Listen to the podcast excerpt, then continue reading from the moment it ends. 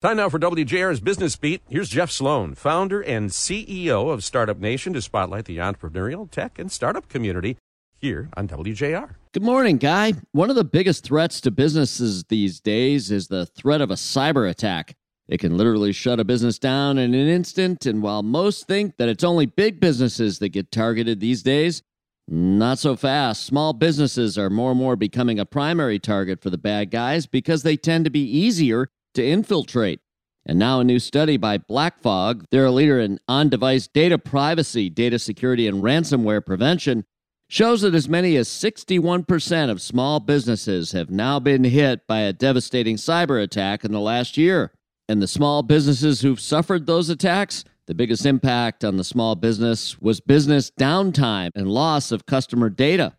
Darren Williams, founder and CEO of BlackFog, says this cyber criminals naturally gravitate toward targeting organizations with the lowest level of protection. And this typically means small to medium sized businesses are those that are coming under fire more and more.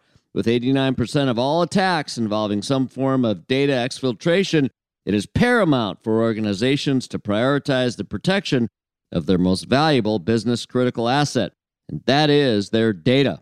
Look, what has taken in many cases a lifetime to build can be taken from you in seconds if you get targeted and attacked. I can't recommend enough, therefore, that you consult with an expert in cybersecurity and cybersecurity insurance as well in order to protect your small business.